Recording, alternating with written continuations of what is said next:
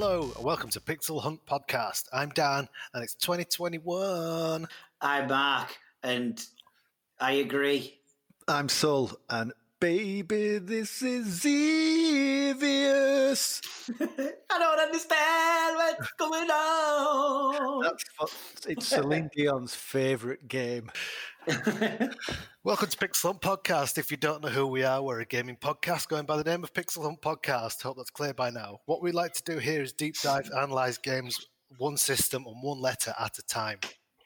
Uh, for this first series, season or world one, we're covering the Nintendo Entertainment System, or Famicom, and as it was known in Japan. Japan. There we go. um, working from A to Z, this episode, or World 1 Stage 24, we've reached the letter X, X for xylophone. And that means we've been playing Z. So it's been a while. We've had Christmas and that. It's been a while. So it has been a while. Let's have a bit of a catch up. What we've been up to. We've got no. We've had no Christmas special because we're still on the NES. We've already done the Christmas special for the NES. yeah, we're not going to do NES Christmas games Yeah. two years in a row. So um, it's New Year. Thankfully, 2020's out of the way. What is the best thing you played, listened to, watched, did? Tell us. But mainly gaming, I suppose, because that's what we're here for. Mr. Gill, Right. The best thing I played last year, the thing I most enjoyed was Hades. Hmm. Yeah, just, just roll right over my announcement. I really like you mentioned Hades. it. Yeah. It's it works on two levels. It's either a really short, quick blast of a game, or you can sit there and go roguelike for six or seven hours. There's a great storyline running through it. There's great characterization. There's great artwork. There's great music. Great voice work. If I've not just said that, uh, it's just impressive on all levels. It's um, that developer whose name escaped me. You guys that did Bastion and Trans- Transistor or Transformers. Yeah, transistor games, isn't it? Yeah. Transistor and Pyre. Yeah, my brain's just gone blank. Anyway, it's them coming up trumps again. They only do good games. Yeah. Yeah, um, it's really worth checking out. And I know it's topped a lot of the polls. I think I, it, it was IGN's Game of the Year or whatever. So it's Super Giant. Super Giant, thank you. So it's worth checking that out. Uh, I enjoyed that immensely. The best thing I listened to this year was Run the Jewels 4, which, if you know me and know my musical tastes, you probably saw that coming. Uh, at a time where the world is turning to a, a flaming pile of shit, these guys are there to call it out, but with also goofy stoner humor in the middle of it. And, and it was really oddly pathetic. Pathetic. That I think there's a verse in there which relates to being choked out by police. Okay, that, that apparently had been written well before. It had been John Floyd. written, and then it dropped just as you had um, Floyd, George Floyd, Yeah, and BLM. and then obviously all the BLM and stuff. So it's quite of its time. Uh, the best thing I've watched this year, last year rather, is The Mandalorian, and I know it's still series two, and I know it's still fresh in that, and a lot of people will watch this. I'm not going to go into spoiler territories, but this is Jon Favreau. They've got a big tub of Star Wars toys. And what can we do with this one? What can we do with that one? And what crazy adventures? So yes, on one level it is fan service, but In the best possible way. Yeah, it's good. It's not just pandering, is it? It's actually, No, it's actually it's it's, the- really fantastic to watch. It it's is, probably the best of Star Wars. You know, and I'm including all the original shit in that. it is. I, th- I, I really, I think it, it's got the tone right between. I mean, you can do fan service and just chuck things at it, but the story and the and the characterization's got to work, and it just does. And I don't think I've smiled so much at the end of that series, at the end of that final episode. I, I felt, I felt us. eight. I felt eight again. it's just, just fun, just, just brilliant. If you're a Star Wars fan, or even if you're not, the story works. But if you're a Star Wars fan, the ending to that series and the post-credit scene as well is just brilliant. And and most importantly, somebody says McClunky. That's the important bit for you. Um, so that'll be me then. So, what was my game of the year? Still on a Star Wars theme, I would say it's um, Jedi Fallen Order, probably. Um, I think that's the thing that I enjoyed the most. It was a totally unexpected surprise that popped up just because I had that EA subscription thing, and um, I absolutely loved it. Once I put it onto hard, the Dark Soulsy kind of combat, but with a lightsaber, loved that. Um, it was gorgeous to look at. Again, it fit into the lore really nicely, but carved its own way whilst paying homage to a load of other stuff. Um, some of the characters from the, um, you know, uh, from uh, the films popped up. So you, you, saw Forest Whitaker in there, um, and obviously he popped up in Rogue One. So it's around that sort of same time uh, as Rogue One's kind of going on.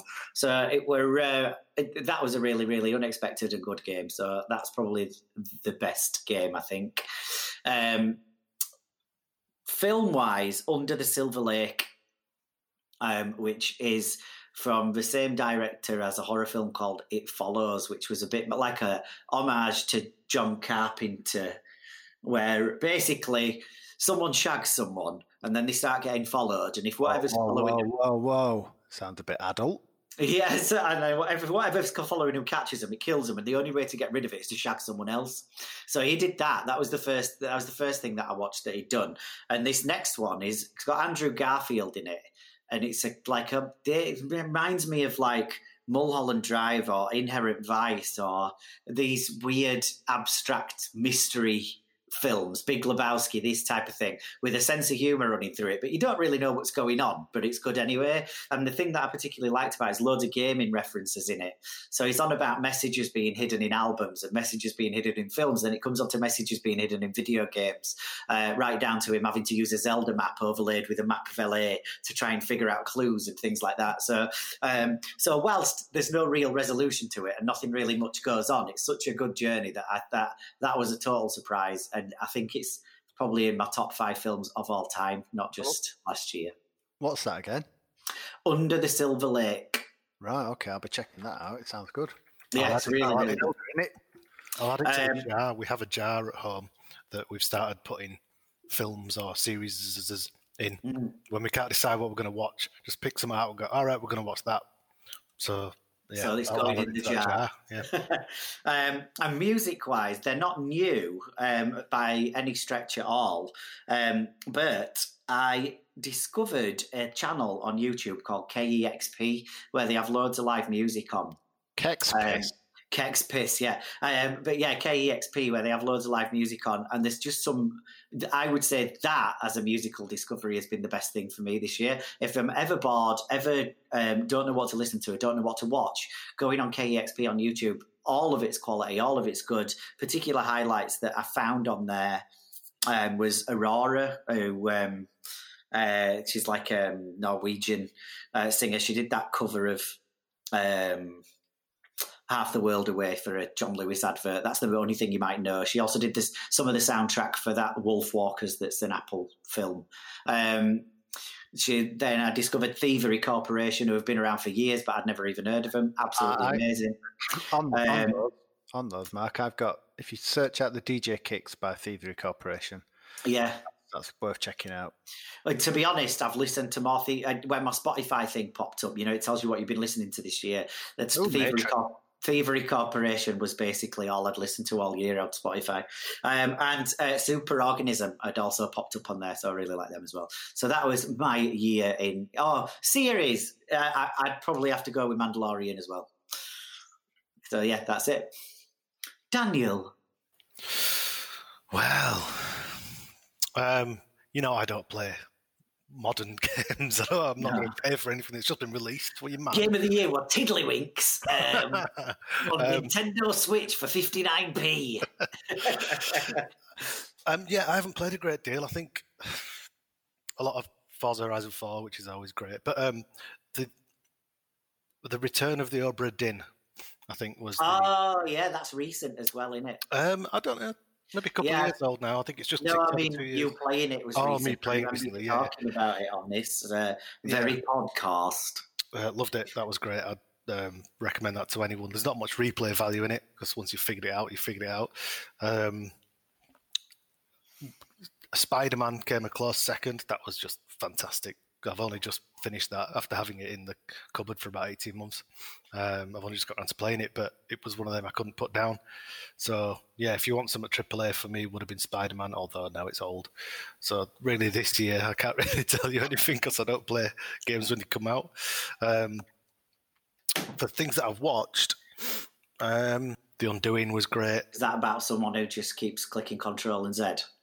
No, it's that with um, it's that with Hugo, Hugo with Hugh Grant and the Aussie bird. Yes, I've got Oh yeah, I fancy that, but I Yeah, haven't. helicopters near a building. Helicopters Apple at the wants beach. to pay for it, so I'm trying to wait until it pops up on Prime or something else, which it inevitably will at some stage. Yeah, yeah, um, yeah. I'll pay for it. um, yeah, that's that's that was that was good. What I've been listening to, apparently Spotify tells me that this year the most thing I've listened to was Man and the Echo. I think that is Man and the Echo, Man in the Echo. Man and the. Echo. That's the Man Man and and the the Echo. Purely because I, that was one of the few gigs that I actually got to go to in 2020. Fell on Valentine's Day in um, Well, so just before the shit hit the fan. That's it, yeah. So I went to a little student hall up in Headingley to uh watch a gig underground with a lot of students for Valentine's Day. Isn't that romantic? Sounds ace. It was good though. It was better than going for a Sounds better overpriced than meal. spending 100 quid on a fucking plate full of shit that you're not interested in. Exactly. Yeah. To look at someone you look at all day anyway. Precisely, especially this last year. Yeah. But Plate full, of, plate full of what? what? What kind of restaurants do you go to? Shit ones. that that and um, IDLES. I've been listening to a lot of IDLES. I don't know why. Maybe I've been quite angry through lockdown, and, and that's been a release. But their recent stuff, um, as well as their old stuff. But yeah, I think they had an album out this year as well, and that that featured quite highly. Mm, cool. So what about the game then? There's been some COVID stuff going Oh, on. fuck COVID. forget that. I think we've had enough of that. What about this game? I'll tell you what. I haven't played a lot of in 2020. Xevious. No, me either. No. This is the game. The game that we've been playing.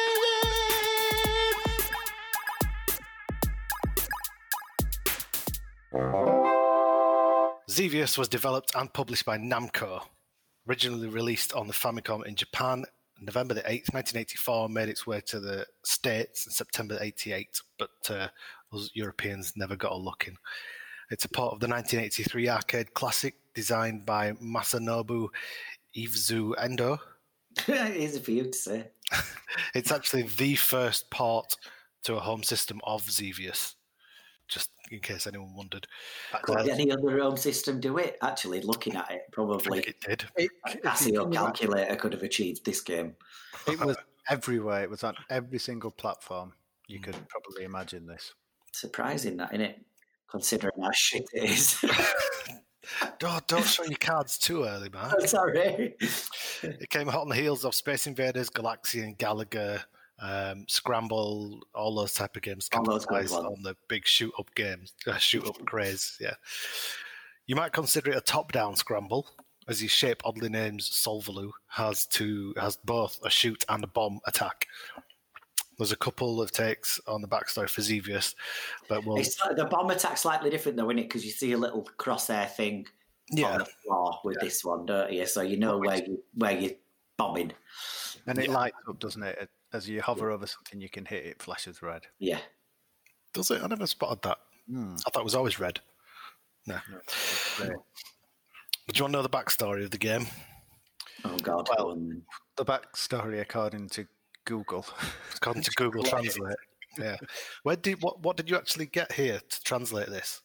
I I've got it the says ori- that off the back of the jam. I yeah, I've got the box. original, the original cartridge, the original box. So I took a photo of that, scanned it into Google Translate using the finger scanning technique, copyright Google, and uh, we got this. Finger blasted the box text into Google Translate, and we get the mystery deepens every time you play. Advance into the enemy team of various terrains such as forests, grasslands, rivers, harbours, airfields. The appearance of an enemy plane without any warning, a violent attack from the ground, always unpredictable Battle 09282. The mystery only deepens with abundant characters and mysterious beauty. Yeah. Or there's a very long blurb that we found off the internet, which Yeah, I this this this seems to have been repeated ad infinitum across the internet, and I think it's come from Hardcore Gaming 101, but I can't see where it came from. So it's a really convoluted backstory, and I couldn't find where it come from.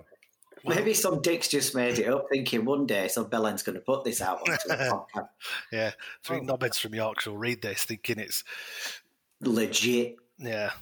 So feel free to uh, scan this and take the key components from it. Yeah, let, let's let's paraphrase. Xevious tells the story of a fight between humankind and the supercomputer GAMP, JMP, which stands for General Artificial Matrix Producer. Or does it? I mean, again, this could be just made up. So Xevious is a planet, and it turns out that the inhabitants originally from Earth, and GAMP are an ancient civilization that use oh no, they were heavily they were human clones that were used in labour until they rebelled. So um, I wish they'd spent as much time on the game as they spent on this backstory. yeah, everybody left the planet because there was an upcoming ice age. Uh, some humans stayed.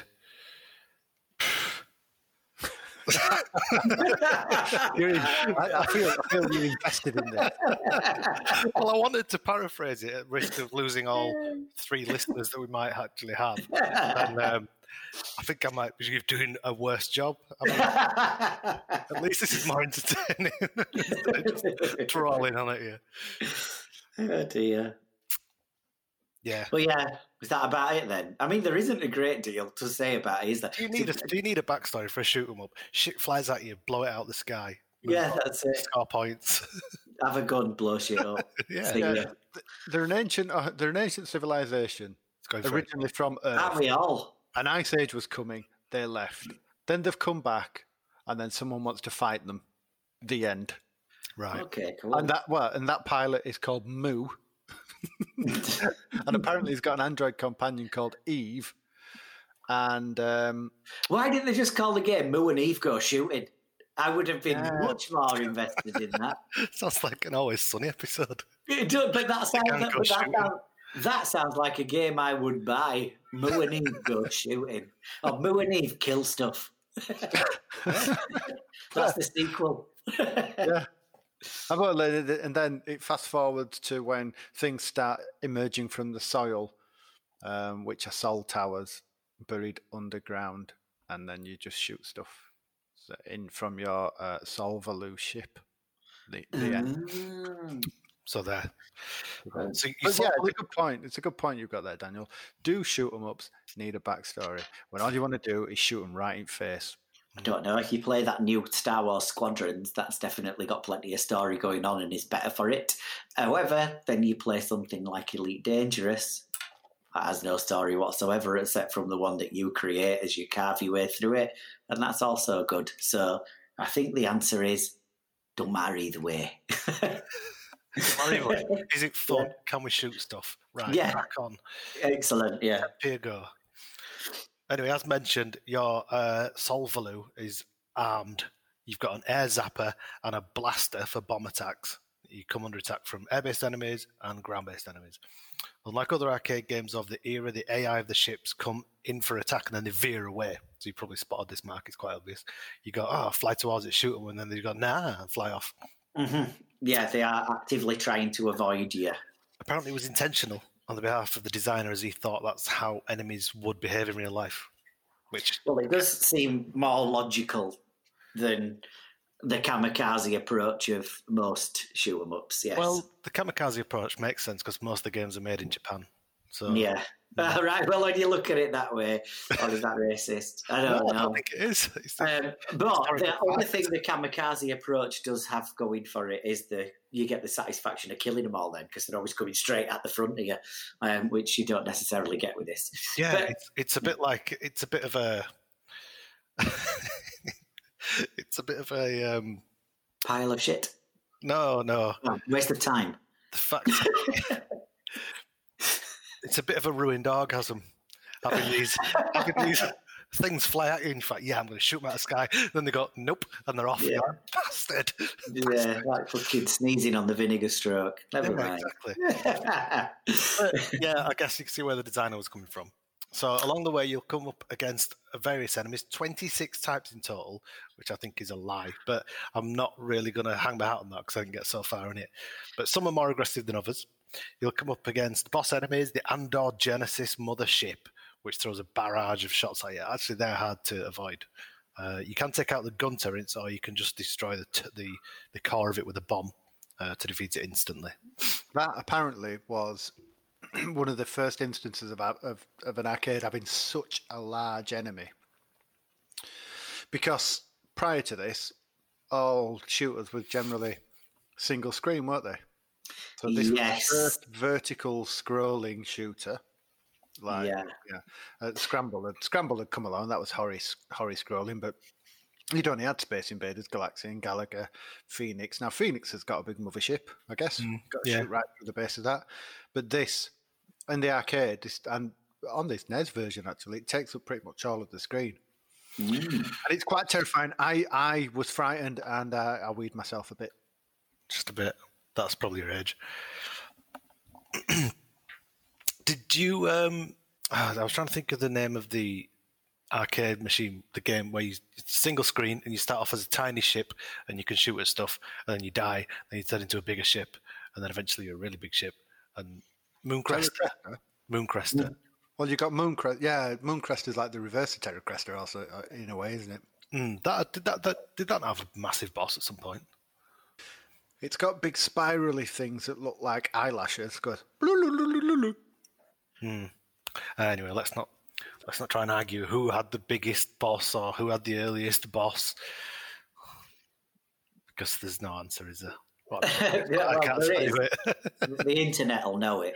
yeah, tell us. You tell us. We don't know clearly. Um, so yeah, once you've beaten that big boss, but the thing it doesn't stop then, does it? You take out that Andor Genesis mothership, and then it just keeps going. There's no kind of end of mm. level. The scroll continues, and you take out another mothership. Yeah, there's. I think on the arcade, I'm not sure how many levels there is on this. We're certainly not good enough to get all the way through it, but I think there's 16 stages. That's Charlie Far. Yeah, there's 16 stages on the arcade, but when you reach that, but the stage numbers aren't actually identified, are they? It just keeps rolling and rolling. Yeah. And interestingly as well, it kind of rewards you for getting quite the way the way through. If you get 70% through like a certain area, if you die, it then just rolls you on to the next anyway. Unlike say Salamander or Gradius, where you die, you lose everything, and you're back at the start, really struggling, or back at that checkpoint, really struggling. R Type as well is guilty of such a thing.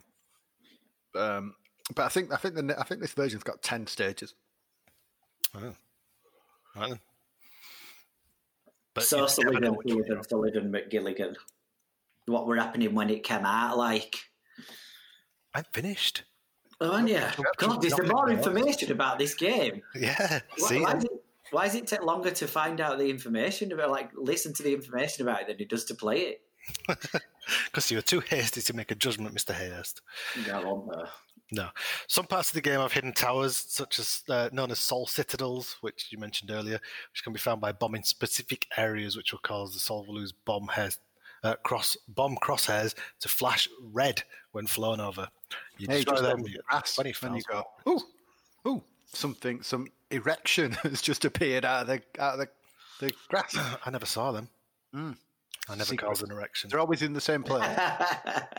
you have the opposite effect. Good.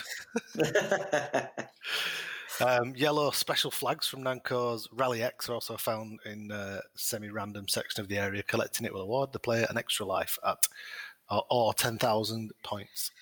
That's your uh, your crosshair doesn't turn red when you're Oh. above the flag, so you just got to pummel the, the rough area where it is, and you Oh, get okay. it.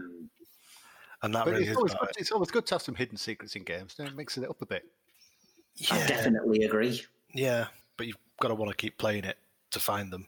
Yeah, definitely. That's a very, very valid point in this game's case because I didn't find any secrets because I didn't give a shit. Well, I know you're all dying to find out what Mark thought of it. I bet spoilers didn't like it. Before we get into that, let's let's check out what was going on at the time of its release in the realms of the UK music, films, and of course games.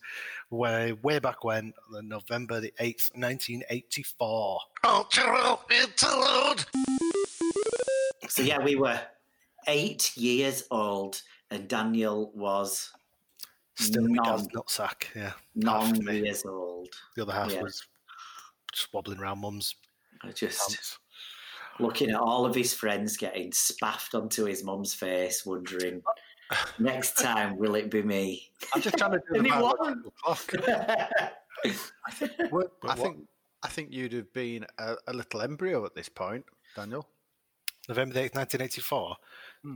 Oh, um, no, well, I was conceived um, exactly nine months before my birth. really? Really?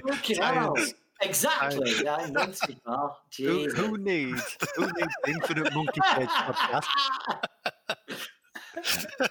Take that, scientists. yeah, Right. fuck you. That, that Brian Cox, you're up there at the top of your iTunes charts. Come here for science.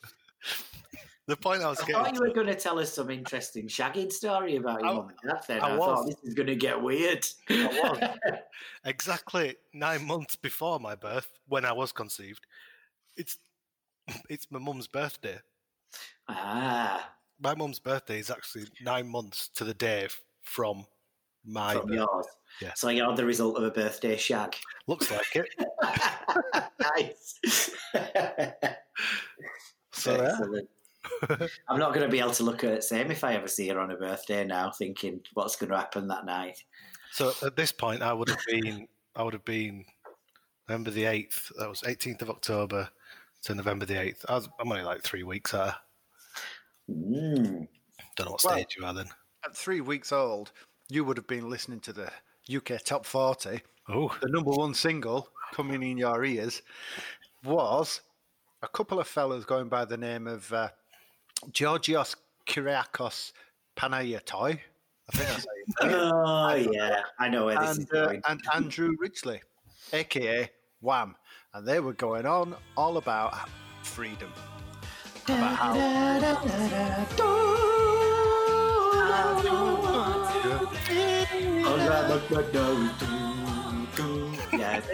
you can't knock Wham though, can you? yeah. I mean, Yeah, good Wham. I, I, George Michael's a national treasure. I don't care if he wanked in a public toilet and smashed his car into a corner shop. I think he's great. That, that that reminds me of one of my favourite bits of graffiti. That when he crashed into the shop, snappy snaps, wasn't it? The shop, snappy snaps. when when they'd removed his car and the crime scene had gone, obviously the wall was still damaged, and someone went and spray painted "Wham" in big black letters. nice. I like you not say Andre Ridgeley. Is that right? No, just missing. Okay, just checking, just checking. It makes Just him sound more interesting though. It makes him sound much more interesting. Right, number two, Chaka Khan. Ah, I went to see her at uh, festival. She was on. She was. She. I, I saw her accidentally because I was waiting for Plan B, and um, she didn't chuck any cans. well, she feels for you, Mark. she was good though. She, she's really good. She had a she had an album out, I think, a couple of years ago. Which She's had a few. excellent, Yeah, but her most recent output was good. and I don't mean bodily output. Uh, but this this particular song, did you not know this, was written by Prince. I didn't know this, or rather, it's a Prince cover. It's on one of the other. But- certainly a Prince song. but no, I now didn't you- know this. Now you mention it, it does make sense. It sounds like Prince, it's, uh, like a Princey type song. Yeah.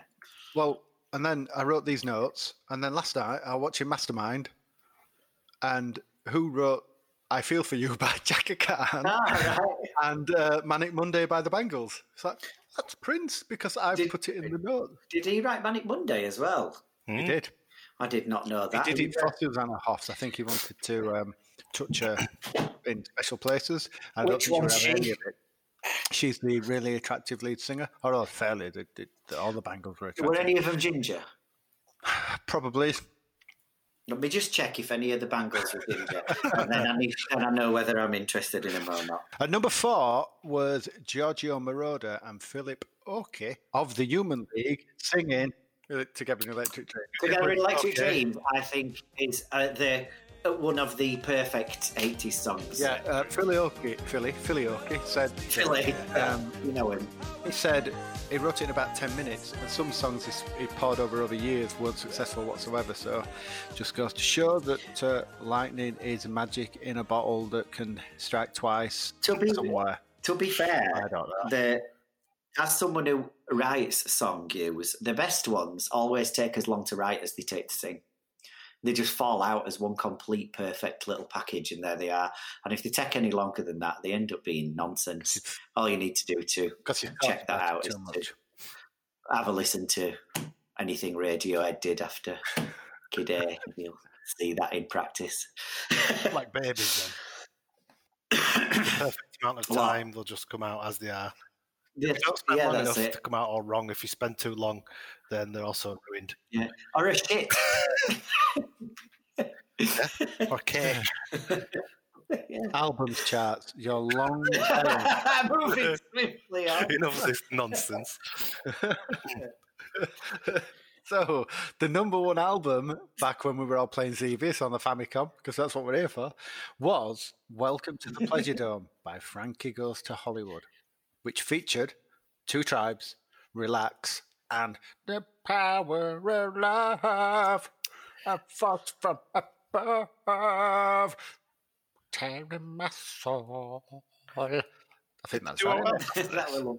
They had a they had a follow up album which bombed, and then Holly Johnson And then he went went solo. Solo, he had an album called Blast, and it had uh, Americanos. Blue jeans and chinos. jeans and chinos. He did that. and then what's the next line, Mark, for that? While we're here, then Land of the free, you can be what you want to be. you've just skipped the most the, the line that no one could. Oh, Yeah, Americanos, blue jeans and chinos. Da, da, da, da, da, da, da.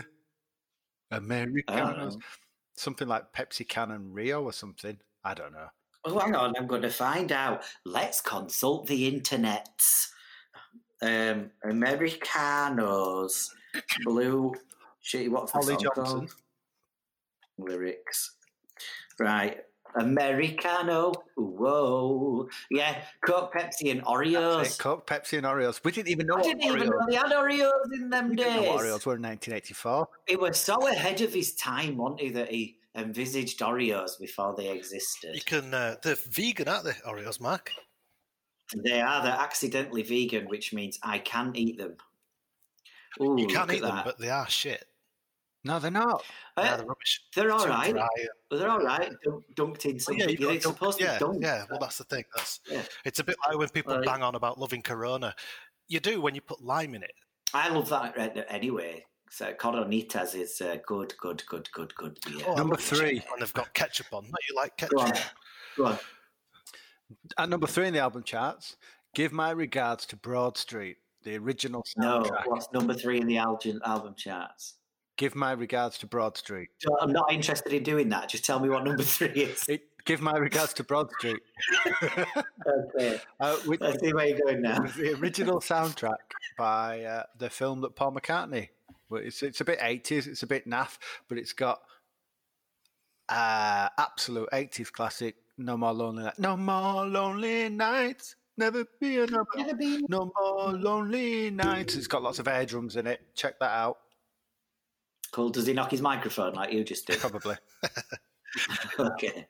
I had Number- the I had Spotify going on the other day, mentioning Paul Yeah. McCartney, and it was on some random playlist. I don't know what it was, Discover Weekly or something, and some Kraftwerk like music started playing. I'm like, oh, digging this. I was in the shower, grooving around to it. You know, when you have them 45 minute showers instead of actually getting washed, you just stand there getting wet. But um, I thought, well, what, who is this? So I had to go grab my phone. And I'm like, Paul McCartney. I'm not having that. No, that's this must be wrong. Temporary um, secretary. Yeah, temporary secretary. Like, what the hell? I'm missing out on something. I've listened to You it. It sounded like he got a, a synthesizer for Christmas, and we're just trying it out. I'll queue it up. I'm going to queue it It's up now. Paul ready for McCartney too. So, so obviously Paul McCartney did loads of loads of good things. When he left the Beatles, he did an album called McCartney, which he was just self-recorded everything, played all the instruments on himself, just to get him away from the Beatles and anything else really. And then he did Wings, and then when I think Wings fell apart, he did McCartney two, just him again, and then about three months ago, he released McCartney three, which the COVID lockdown everything pushed him towards just I'm just going to knock up an album, and it is also Now- excellent. Oh, is it? I'm going to say, is this like His voice is struck. Jaws 3? So for someone who Oh. had such a, a fantastic range, particularly at the Beatles, is I think you could tell he's well, he's in, poor, he's in his bloody seventies. so, so it's had to- I mean, he's done some good stuff. I mean, Be- the Beatles aside, he's still done some really good stuff, hasn't he? You know, Frog Chorus and well, Frog, Frog Chorus, right? yeah, Live and Let Die and Frog bit, Chorus. a bit naff, but Frog Chorus was was in it was played in the cinemas before this film, Broad Yeah. Street. Ah, That's a kind of like you know you used to get cartoons before you watched your film. yeah, yeah, yeah, yeah. But yeah, I don't, I'm not a big fan of that Frog Chorus. Number four in the album charts was Eliminator by ZZ Top. Oh, to do with the boat race. What's that? Oh, Z- ZZ Top, sorry. Oh, ZZ Top, ZZ Top. Which oh, featured God. the, uh, the, Oh, the um, big hit singles, Give Me All Your loving. and that song about legs, which had some woman who knew how to use them. Which is quite Just- good if you've got legs, because if you don't know how to use them, you're just going to drag them behind you. Just crawl along the floor with two dangly wastes of space. I think that's what they were getting at. with ten little stumpy appendages on. Or sit in a Yeah. wheelchair and kinetically move it Well- with your mind. Oh. Professor X. yeah. Yeah. If you can move things with his mind, why don't you just move his Why don't legs? move his Yeah. it's surely it's not beyond the realms of his superpower. See what you what you've done there is confuse his superpowers. He's he's telepathic. It's Jean Grey who's Yeah. telekinetic. Who's telekinetic. Well, you're what? So you're telling me that Um, every time he wanted to move his wheelchair, he had to think of someone else and get her to move his wheelchair for him. Maybe that's what. yeah, she's like a nurse.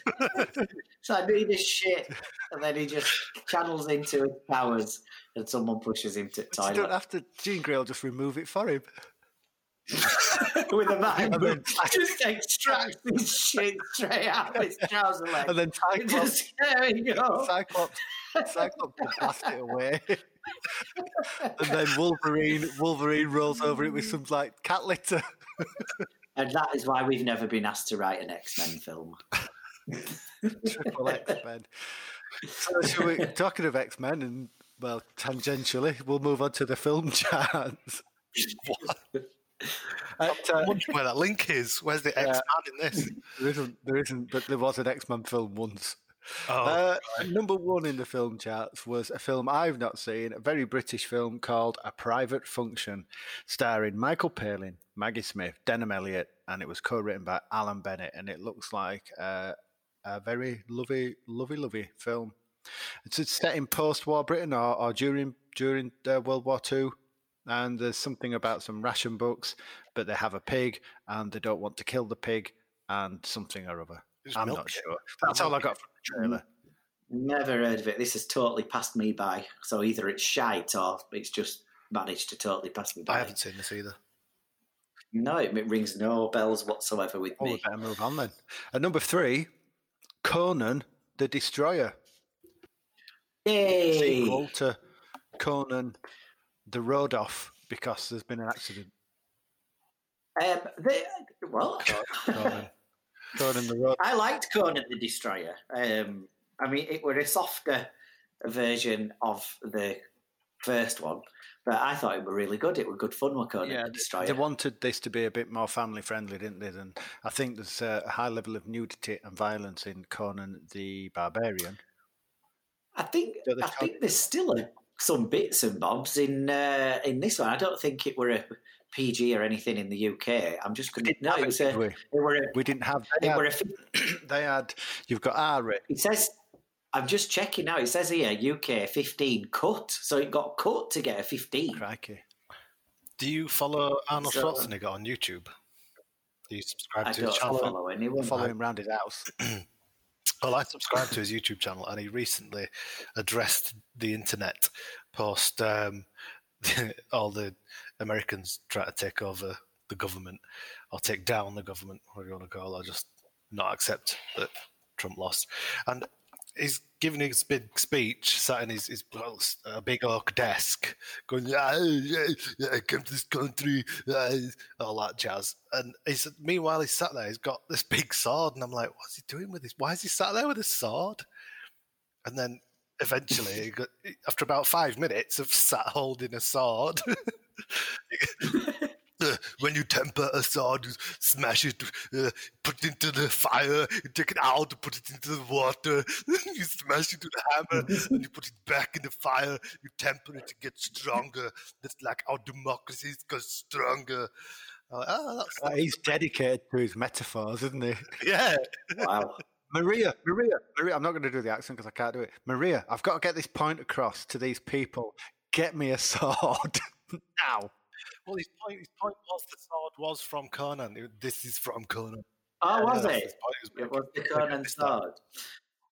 Um, but yeah, I watched a horror film recently called Daniel Isn't Real, and his son was in it. Arnold Schwarzenegger's son was in it as uh, some the it was quite good actually. It's about some guy who's got an imaginary friend called Daniel, and then he has a, a um, he, he, creates him when he has a traumatic experience as a kid, and then this Daniel tries to get him to kill his mum, so he, he, gets he locks psychologically locks him away, uh, and he's going for therapy later in life. And this guy goes, maybe you should let him out and see what happens, and it all goes tits up. It's really good, but yeah, it's uh, Arnold Schwarzenegger's son that is the psycho in it, and he does a really good job. Yeah, they, they were gonna, so yeah, going to do a, that's worth a look. They were going to do a third Conan film, but. Uh, it all, it all melted away. Did the did the concept? It was ice cream Conan. Number four in your film. Uh, Not, what about um, that UHF film where they've got that little sketch in for Conan the librarian? Do not understand the Dewey Decimal System. Boom. Number four in the charts. Romancing the Stone, starring Michael Douglas, Kathleen Turner, and little Danny DeVito. Yay! Directed, that's another proper, proper slice of 80s. Directed by Bob Zemeckis. This were on telly over there. It was. It was on. Did you watch it? I mean, it's, ah, it's really it's good. easy to. They were obviously cap two or three. We're at what eighty four. So are we three years after Raiders? Yeah, yeah so they're like trying that. to capitalize think, on that and Allan Quatermain type adventures and stuff. But it's actually. I think it was like a kind of okay. How do we make an Indiana Jones but get more chicks involved? Because like this many people watched Indiana Jones.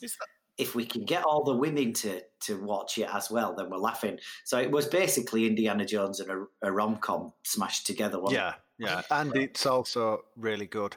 And at the time, it is. I'd have been eight. I don't think I saw it upon release. I'm because at, our age, we watched everything on video, didn't we? And I can remember watching it and thinking, he's pretty cool. He's pretty cool. That that guy who's a bit like Indiana Jones, he's cool. And it's actually Michael Douglas. Yeah, he, he's cool. I don't know. He can be cool, can't he, in certain films? He is cool. He's cool as well. Cool Ant Man. What is he? What is he not cool in? Catherine Zeta. Is it in the band Sharon Stone in Basic Instinct? Uh, that's a good point. What yeah. is he not cool in? That's a good. Yeah, I can't challenge that, man. Wall Street, yeah, cool as Catherine fuck. Um, not cool. Yeah. Um, yeah, I think it's cool in them films. It's cool. It's in, good in Ant It's cool in Streets of San Francisco because it's got a good. It's amazing in Falling I think Down. he loses his cool. So maybe oh, the, maybe he's a bit uh, maybe he's a bit like um, I don't know, like blue cheese. That the thought of him is worse what than actual the experience. Black Rain. Oh yeah, that were terrible. And Disclosure with Demi Moore. I didn't mind that because Demi Moore got a tits Whoa. out. Demi. Spoiler. Well, in, in, in, the interest of being, in the interest of equality, Michael Douglas got his bum out. Uh, is, that, is that equality? I don't know. balance. I don't think bums are, are equally as rude as breasts. You can't put your todger on. Although it's not the breast, is it? It's just the nipple. It's always the nipple. The nipple's not short. It's not rude. That's it. Somehow. anyway, we're a gaming podcast. Are we? Yeah. So, all you listeners will be sat there going, when are we going to get back to these bloody games? I went alive in 1984, maybe. Uh, November the 8th, 1984, it was issue 37 of Computer and Video Games magazine on the shelves in Woolworths. Woolworths. Woolworths. and the because again, it's only been going about three years, just over three years now, C&VG, and it's still very, very much all about programming. About the back third of this is taken up with just program listings for you to type in yourself. There's a massive uh, supplement in it all about MSX, trying to flog the MSX. There's a section about the recently released back in April Amstrad CPC 464. So you could tell it's all very much computer and not many video games, but it's a bit mm. thin. But in terms of video games, there were a couple of things that jumped out at me here. Pyjamarama from Microgen on the Spectrum, which is the second release after Automania in the Wally Week series of games, which after this followed Everyone's on Wally and Herbert's Dummy Run and Three Weeks in Paradise. I thought everyone's Wally was the first, so Certainly the first we played back in the day because it had, yeah, it had definitely the the first I on, Yeah. the, the flip side of the, the tape. Everyone yeah. a Wally.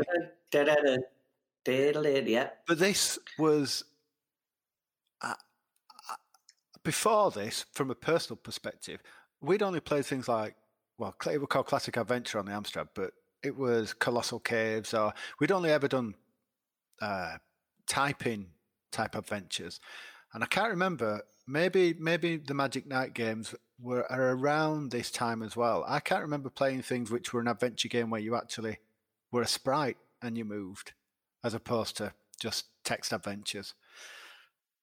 Yeah, what changed that? This is what you're saying. I think graphical fidelity changed it. I think more power. Yeah. More It was the ability to do it, wasn't it, that, that changed it? I was playing Colossal Caves the other day. You can play it online. There's a website, and I, you you Google it, you'll find it. So you could play that old uh, classic adventure, Colossal Caves. You are in a gully stream, twisty maze, flowing passages. The wizard is watching you. I felt, uh, I felt eight again. But C&VG, Pajama Rama is a little gem which will keep you for weeks, if not months. Here at C&VG, we liked it so much that we're sticking it in our Hall of Fame. Make sure, make sure Santa sticks one in your stocking this Christmas. I think they mean the game, not like it's Mhm. Todger. okay. Okay. Also reviewed was Perils of Minor Willie on the Is this before or after This is after. This is a. This is a Vic af- After Jet Set? and yeah, and Manic Miner. This is a Vic twenty right. only release. This. So they go on to say comparisons with the original game are inevitable, even if they are a little unfair. No, the game's not as good as the original Manic Miner or Jet Set Willy, but it is one of the best climbing games I have seen on Vic 20. That's an interesting turn of phrase, isn't it? So this shows how early Yeah. we are in 1984. There was no platformer. There was no yeah, platforming. this not we've not coined that phrase yet. Despite obviously Mario was out with a Pac-Land and you know the, but I guess yeah, I guess we'd not coined that genre. Would would just it's a climbing game or There's no Um, actual climbing.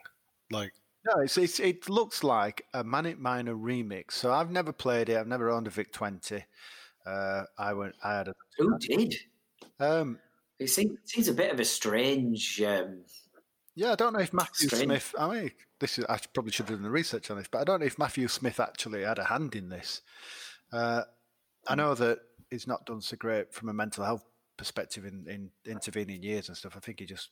Um, I don't know if he overindulged in drugs and that led to uh, some kind of mental instability or something. But I think he's coming back out of it. He's done. He's done a various uh, appearances It's like Play Expo and stuff, so that's good. But I think he just made loads of money and went a bit crackers with it. And you would do because you were only young. But yeah, it looks like a it looks like a Manic Miner remix to me. Uh, tell us if I'm wrong, because that's the internet's job. Moving on to the charts, or specifically the Daily Mirror top 30 software top 30. Daily Mirror. that's where I go for all my gaming news. Isn't it? The Daily Mirror.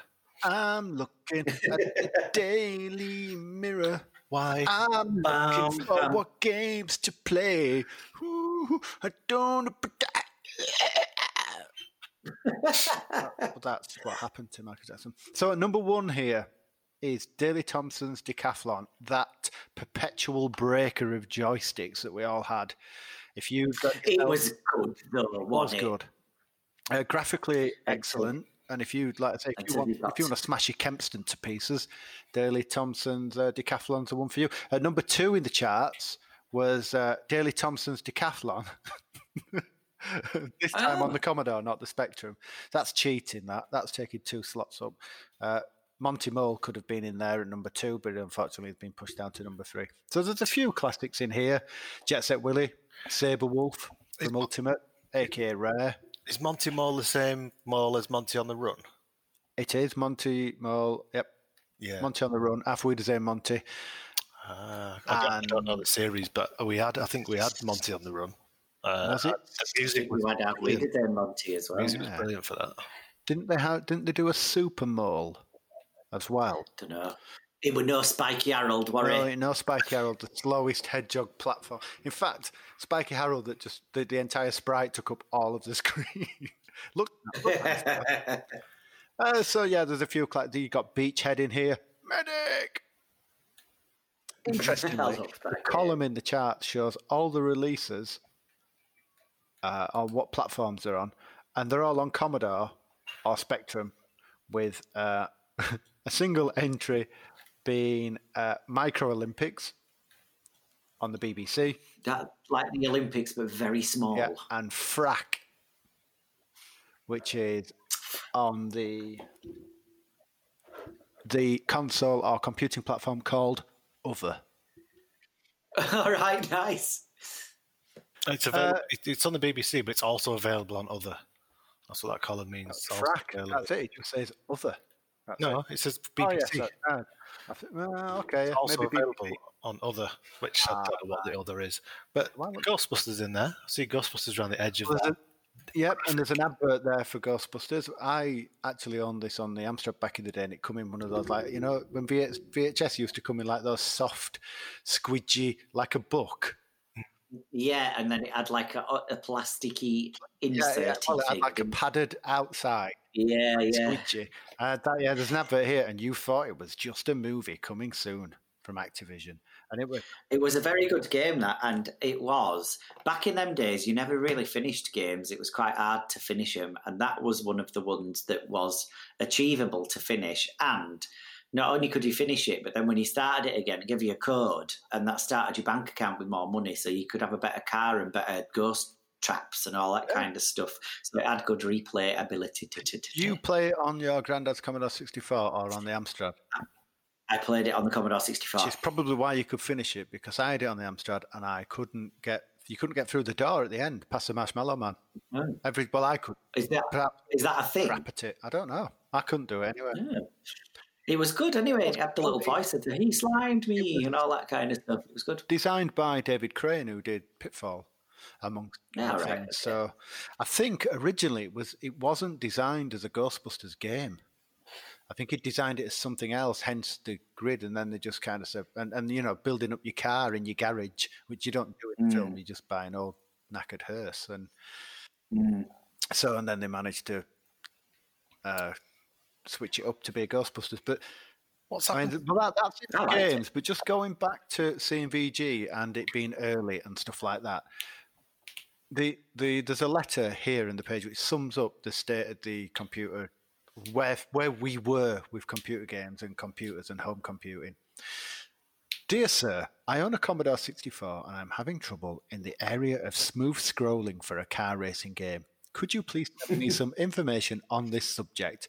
Jeffrey Carew, Dublin, Ireland. To which the reply is Basic scrolling is too slow. Therefore, a machine code routine should be incorporated into the basic program using raster interrupts, which produce very smooth scrolling. Such a routine was published in Commodore Computing International Volume 2, Number 2, available from Nick Hampshire Publications. So it was still very much, you've got a computer, you're coding, you're not gaming, despite being in the title. So how things have changed, eh? I still do bits and bobs. it's the least fun part, isn't it? That's what I went to university What? for originally. And I thought, fucking hell, this is dull. And I hate it. I enjoy it. Mate. No. I like it. Are you autistic? Yeah. Well, there you go. I can't. I'm trying to. I couldn't be fucked with it. And you debug something. Why does this not work? Oh, look, there's a semicolon out of place. Fuck off. Yeah, Right. well, a lot, I saw a this lot thing, of it- it's hundred percent true. Where it said being a developer is like being uh, debugging's like being a detective when you're also the murderer. you're just looking around, going, "What the fuck have I done here?" If you black And it's out. true. A lot of the- a lot of spend half your time wondering what you fucked up. A lot of mo- the modern editors are good now. I'm trying to get into Python at the minute for automation for work and stuff, but a lot of the editors now tell you where your brackets have been missed and Yeah. they have highlighted, so that's a lot easier. But yeah, back in the day, Syntax error. That's it. They had it back in the day. syntax error. Syntax error. Where in my thousand lines of code? Yeah, Yeah. somewhere. But that's it. That's your cultural. That that is culture in 1984 in a yogurt pot, not a nutshell. Let's get back to this pile of. Sh- uh, let's get back to this game and see what we thought of it. Then. I eh? don't remember any of that cultural interlude because I wasn't around. So thanks for filling me in. On to Xevious.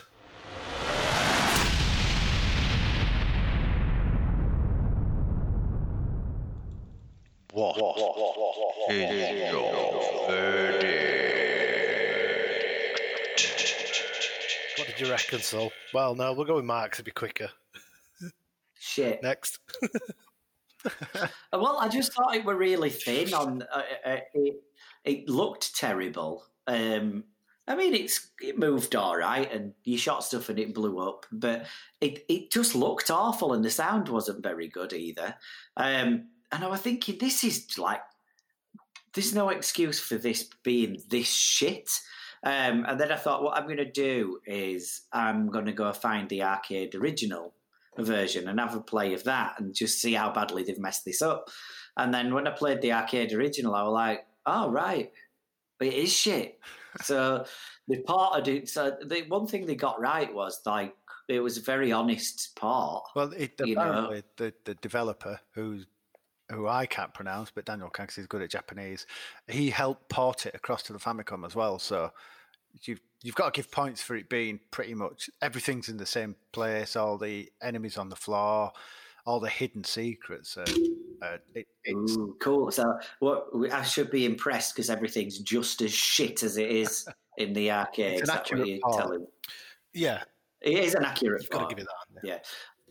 Um, but yeah, I mean, um, when I was listening to some of the bits you were saying earlier on, you know, maybe my opinion of it is unnecessarily harsh. I wasn't aware it was the first one that scrolled, and obviously that was a game changing thing to happen. Um, getting things away from a fixed screen to actually scrolling, I can see that that's a, a massive innovation. Um, so my opinion slightly changes there, and obviously my opinion is skewed by the fact that this particular genre now is so fine tuned and perfect that um, when you go back and play something where there's no power ups, um, there's no real collectibles, you know, you're just shooting. yeah, You're just shooting and shooting and bombing and bombing, and nothing really ever changes other than shooting and bombing. And it doesn't even look nice. It- so, I'm, I'm, like I say, I'm, I think I might be unnecessarily it- it- harsh. If, if you look, yeah, absolutely. If you look at all your bullet hell shooters that are coming out or, or have recently come out of Japan, if you look at the likes of Truxton, uh, other uh, vertical scrollers, uh, Raiden is is a prime Mm-hmm. example of a natural evolution from this. It's Mm. very much similar, big bosses at the end, but it's got it's tweaked. It's got collectibles. If you die, you get those collectibles back. You've got different lasers and stuff. But so maybe maybe history's not been too kind to it in that regard. But you I had to have this to get to there. for the other stuff to come along. However, though, if we were reviewing it as a how important was this game as an arcade thing, I think my opinion would be slightly different to how good this is a NES game, because the long and short of it is it's fucking shite. so Yeah. um, I think so. Um, basically, my score was going to be three, but I'm bumping it to four just for for its historical significance. Yeah, I'm I'm with you on that. It's you can claim that a lot a lot of other games owe their existence to this, which which does make it culturally historically significant. That doesn't mean playing it now makes it any better a game to play. So I'm with you. On this, oh, sorry, on this subject, well, I remember. Sorry to deviate from this, but I didn't know until I finished Demon Souls recently. Um, one of the guys, there's a, a tribute after Demon Souls to one of the guys who was instrumental in the sort of um, not being willing to compromise on his vision for how it should be, that game should operate and should run. And he never got to re- see what an impact he actually made on gaming, which is quite sad because that game was kind of overlooked and it only came out in Japan originally and then it came out in England. That game was one that was overlooked for uh, for an entire generation, really, until Dark Souls came out, and then now it's a genre all of its own. But sorry, I digress. It just well, popped it, into my head, and I thought well, that, that's a fair point. I didn't know. Has he? I take it he's passed away then. You must have done not the not the main guy, the one that's still controlling FromSoftware that did Bloodborne and he's doing Elden Ring and all that. It must be one of the original guys that was on the. But yeah, that, that's one. like you said. It, it's just these pivotal games. When Demon Souls did come out, I can remember spouting off on various forums saying, "I'm really enjoying this," and people just watched it and went, "That's crap." Yeah, yeah. I never bothered. And likewise, yeah. I think you're right to draw parallels with this. I mean, you can easily. I played this on MAME as well as as well as playing on the NES, and that's how I that's how I knew they were very accurate. But without this, from a vertical shooting point of view, where, mm. where would you be? Yeah, because like I say, I mean that was its evolution, wasn't it? Sorry, Dan, I totally interrupted. No, no, no, you're right, and I might, I might have to go back and try Demon Souls then because I don't like Bloodborne. Maybe the actual genesis of the game might appeal to me better and might make me appreciate Bloodborne more. I don't know. Probably not. For me, all the all all of them do is make me go back to Bloodborne. So I finished Demon Souls and now I'm back on Bloodborne again. too, can't keep playing the same game. I, I, I, I can't with any other game it's really weird. In any other game, I cannot. But there's some there's something about that. Just yeah, I have to keep going back. But Xevious, I yeah, there, there's there's probably because of. But you see, no, I was going to say probably because of the, the, the, age it was. You don't get any pickups. You don't get any power ups. Did you not get power ups in any games before this? In in any shooting games before mm. 1983? No, I don't think you really did, did you? Uh, you had a shield in Asteroid Deluxe. you yeah, you didn't, you didn't really have anything, did you? I'm trying to think. Again, internet right in, because we can't be bothered to research. But we need Vic or Sean to tell us, I'm sure. Yeah, they'd tell us straight off. Yeah. yeah. Um, but Anti boys, okay, they'd tell us. But yeah, I don't, I don't, I don't think much of it. It's on my 16 one um, that you, them cheap 16 ones you can get from China or wherever, and you can select which games pop up on the menu, and this, along with games that need things like a wheel, um, uh, uh, it's it's switched off all the time because I've played it and went, oh, I'll keep going and see how far I get until it gets interesting and good, and it doesn't. Yeah. I mean, you you look at this next to something like the Star Wars arcade machine, and the two things look an entire generation apart from each other, though, don't they? And they come out at the same time. But still, I think I'd rather play that frame kind of vector. Yeah, the the, the old Star mm. Wars game and go down the trench. This. No, I would, but that's what I'm saying. You know, the, we're, we're giving this all plaudits for scrolling upwards, but in Star Wars, that came out at the same time, yeah. I felt like I were in a fucking X-wing. Yeah. so well, yeah, I, am with you, Mac. I'd probably go for a four. I, it never got interesting enough for me, but it's not. But the only thing that really marked it down for me, in fact, I'm going to go back down to three, was the was, was the music. The music existed. The music consisted of about six notes repeated. Horrible. Yeah, it's horrible. Oh fuck! Terrible. What? On on that, I, will jump in then. On, on certainly on the music, I've been streaming this for um, uh, on Twitch, and I think I've probably got about four to six hours worth of playtime on in this game. So as opposed to maybe you guys who got about six seconds or six minutes, I'm not, I'm not not sure. But for the for the cars, I thought I'll put some time into this. It's well regarded. Let's see what it's all about. Because you, I can't, I can't just stream it for six minutes and log off. So I thought I'll jump on. And Rob jumped on, aka Big Louie, and he was told to turn it off by his wife because he said, I've got to go. The wife is like, What's that noise? And it weren't at my Yorkshire accent. It was the game just blasting out of the speakers. I'm going to have to go, otherwise, I'm going to get a divorce. so, yeah, I agree. The music is poor and it definitely needs marking down. Now, the music's not much better on the arcade, but at least it's got better sound. It's a bit more So fidelity. it- it's not as, yeah, more fidelity. It's not as shrill. But what I will say is, from playing it that amount of time, uh, apart from it radging my thumb, because th- th- this D-pad on the Famicom is not up to playing uh, playing shoot 'em ups. Uh, I was left with blistered thumbs after playing it for a couple of hours, but I I enjoyed it. There's a couple of bad things about it though. Uh, you go up and down the screen faster than you go left and right, which makes your diagonals and very for a shooter you need you need to be evasive, don't you? You need fast, rapid, reactive controls. This is lacking on that, and also the, it's been stretched to like four three. Well, it's been it's been stretched to like what? Yeah, it's been stretched to four three as opposed to like a proper vertical screen. So it doesn't it doesn't look as good, but it. I think there's there's a good game here. I think for the NES, I think I, I actually enjoyed it. Once I knew where the secrets were, where the flags were, and the Sol towers, that became a challenge in itself to to start trying to find these, take these out, shoot everything. Now there's an interesting AI side to this game as well. The more that you shoot, the better the game thinks you are. The you know we said there's 26 enemies. The the the more aggressive enemies it sends towards you. And apparently, I didn't I didn't have time to, to prove this or not. But you know, there's some towers on the floor that you can bomb that shoot you. You know, the enemies on the mm-hmm. floor. There's some that don't do anything. They're just like structures. You can blow them up for points. Apparently, the if you blow those up, that stops sending information back to the bad guys, so they send weaker enemies on towards you. Apparently, Oh, right. subsequent reading, I didn't pick up on that in all of my time. So the more you destroy in the air and the more you destroy on the floor keeps the game a little bit evenly balanced.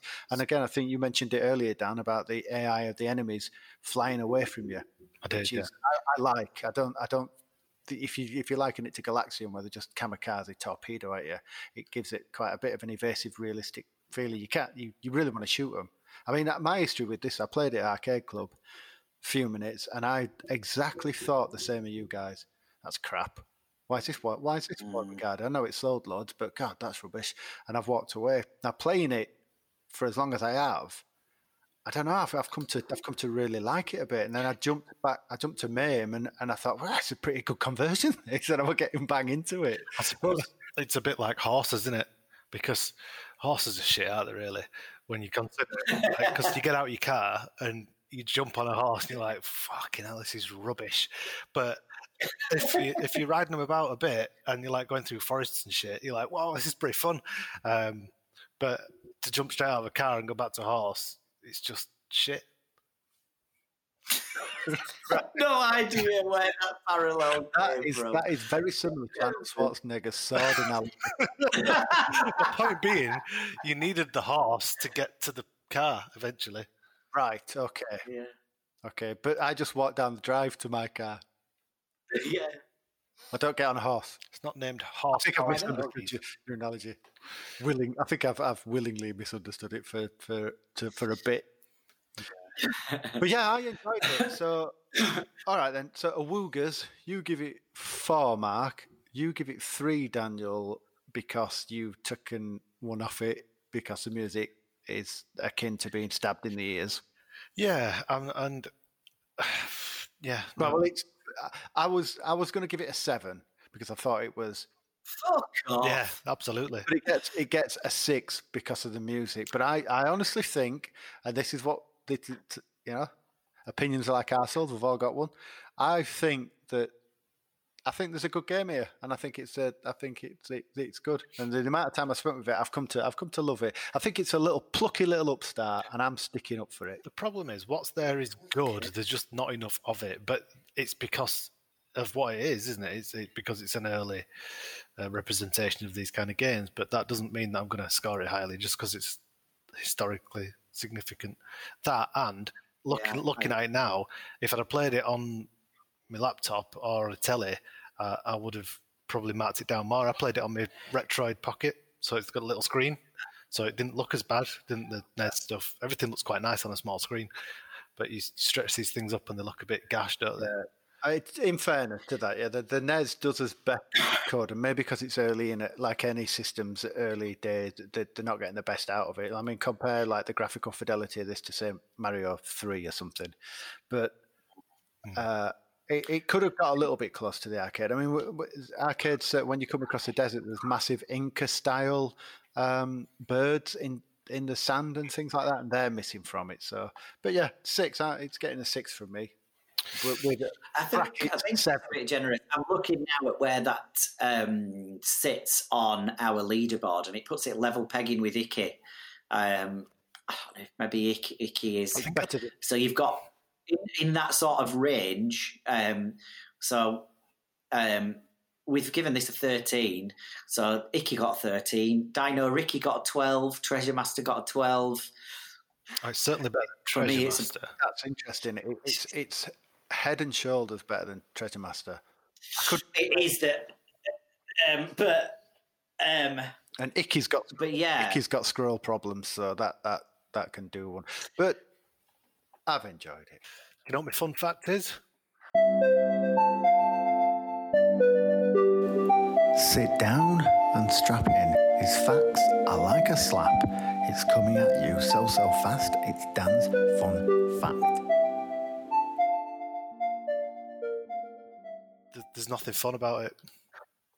Yeah, That's true. It's taken, So- us 24, 24 games to, to get to that. I think we've done. So what? What could we have? We could have we had? could have had the the myriad of other X letter games out there.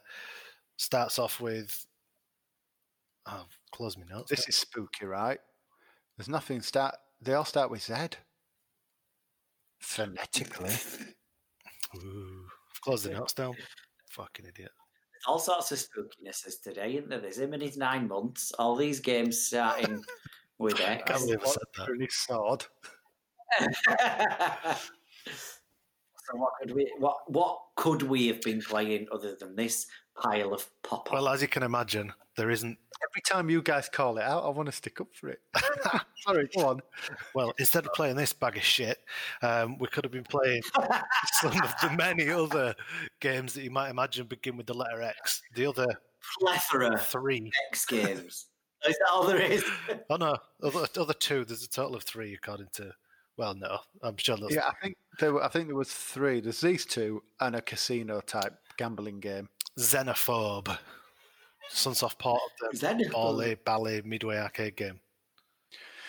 I Yeah, know. it's like a side scroll. It, if I remember it rightly, it's a, it looks at first glance like spy versus spy type layout. Someone who hates another country. Yeah, it's um, yeah, it is. You one on top, one underneath. Yeah, you Uh, just shoot fire in race. Yeah. you just You just shoot races. shoot racists and people who don't like people from other countries and cultures. I Interesting. think, I think that's right. Interestingly, the word xenophobic came from this game where you go into space and shoot aliens. Um, we could have also been playing Zex, which is actually spelled X E X Y Z. Obviously, it's pronounced Zex, isn't it? Not X's X's. Now this looks Yeah. special. It looks sexy. Side-scrolling Metroidvania platformer. Uh, Oh, why didn't we get this? What is up with that randomizer? It's a knobhead. told you. God, it's the worst. I'm having a look. It's at the worst The way of picking games, but it looks good. It's this, yeah, it does look good. Does it intersperses platformer, Metroidvania type stuff with uh, proper shoot 'em ups. I can From already Hudson. tell I would prefer How are it spelled again? play. Uh, X E X Y Z.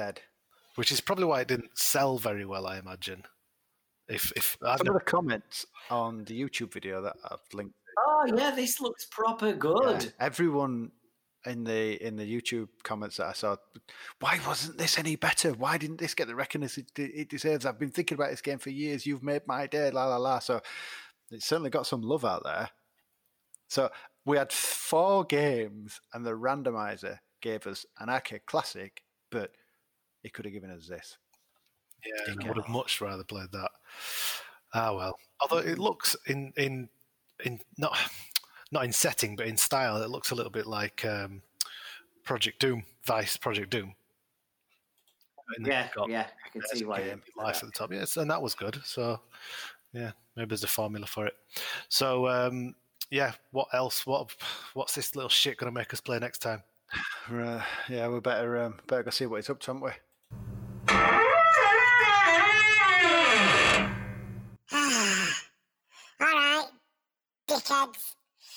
Are you wanting another game? I know you enjoyed Xevious so much.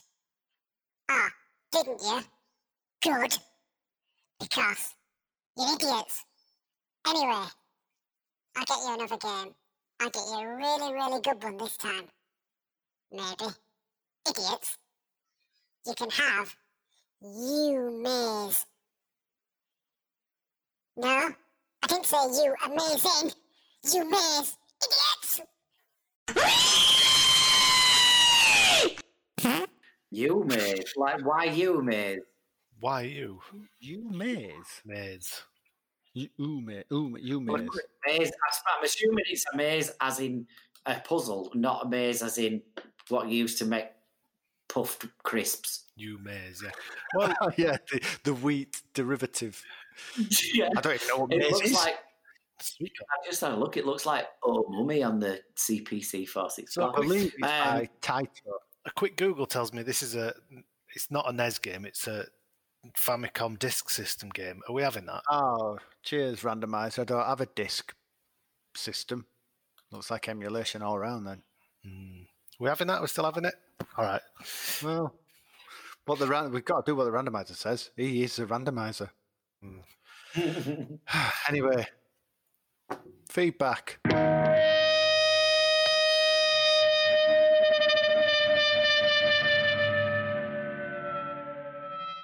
A couple of things. Uh, Rick Six, good old Rick Six, has reappeared from from whence he has been, uh, commenting on the Mega Drive. I, I, I shared on Twitter the, the results of the poll, or at least the pie chart of the poll, which shows the Mega Drive to be in the lead. So if you don't want if you don't want that, then get voting, or if you do want that, vote some more. Uh, but he just went, yeah, boy. So I think he wants the Mega Drive. So you know, vote on that. Uh, also, Mark, what no gravy? What no gravy? What no gravy? He tagged us in a picture of a beer he was drinking because I know he likes his uh, real ale and what have you, as we all do. We all like a drink, don't we? It's good. He tagged us in a beer he was drinking called Ancients of Mu Mu. Just Okay. on account of on account of our regular KLF uh, input into this podcast, which was nice of him. Thank you very much, sir. Have you seen the KLF have come back out and created a pyramid of people's ashes or something recently? And they've re-released Yeah, Lord I- of Old music. Yeah, I saw this. Yeah, I, I haven't read too much detail, so don't tell me too much because that is something I intend to look up now that I've finished Yeah, they've, Souls. put, they've, they've put all their all their a lot of their old back catalogue back up on streaming services and stuff, but still not. You've not got uh, any any of their albums yet, I don't think. So it looks like they they might be mellowing in their old age. But that's your feedback. Mm. Uh, but if you do want to uh, uh, get in touch with us, you can always send us an email, uh, which we'll get on to now, Daniel. How Yes, yes. If you do want to get hold of us, well, you could join our Discord. That's um, early doors. at the minute. There's not a lot of people there. It's quite quiet. Come on, get in there, get rowdy.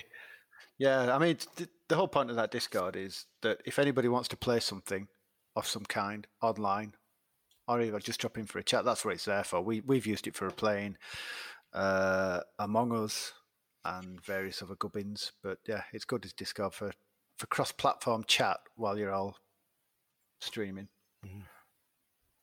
Um, but yeah, if you don't want to join our Discord, you can uh, you can reach out to us on Twitter or Instagram at Pixel Hunt Pod. Or you can visit the website on www.pixelhuntpodcast.com. You can see us streaming the games over on Twitch at twitch.tv slash pixelhuntpod. Or Or you can drop us that email that Sul was talking about, which is howdo at pixelhuntpodcast.com. And that's it. That's it for this evening. Like, comment, subscribe. Um, until next yeah, time. happy new happy new year, everyone. And just a final thing, um, 2020 has been shit. Well, I think we can all agree on that. I quite like being in the So uh, we are still getting downloads, and that's nice. So thanks to all those who got. Thanks that we can maybe with our daft antics bring some light into what is quite frankly a stressful and miserable time for a lot of people right now. So if we're getting you through that time with our daft laughs and stupidity and uh, in air quotes gaming content, then then that's that's good. And uh, stay safe, hands face, watch the space, everybody in, in the place. Let's go. nice. We're Pixel Hunt Podcast, playing the games So you so you don't don't have Have to. to. Oh.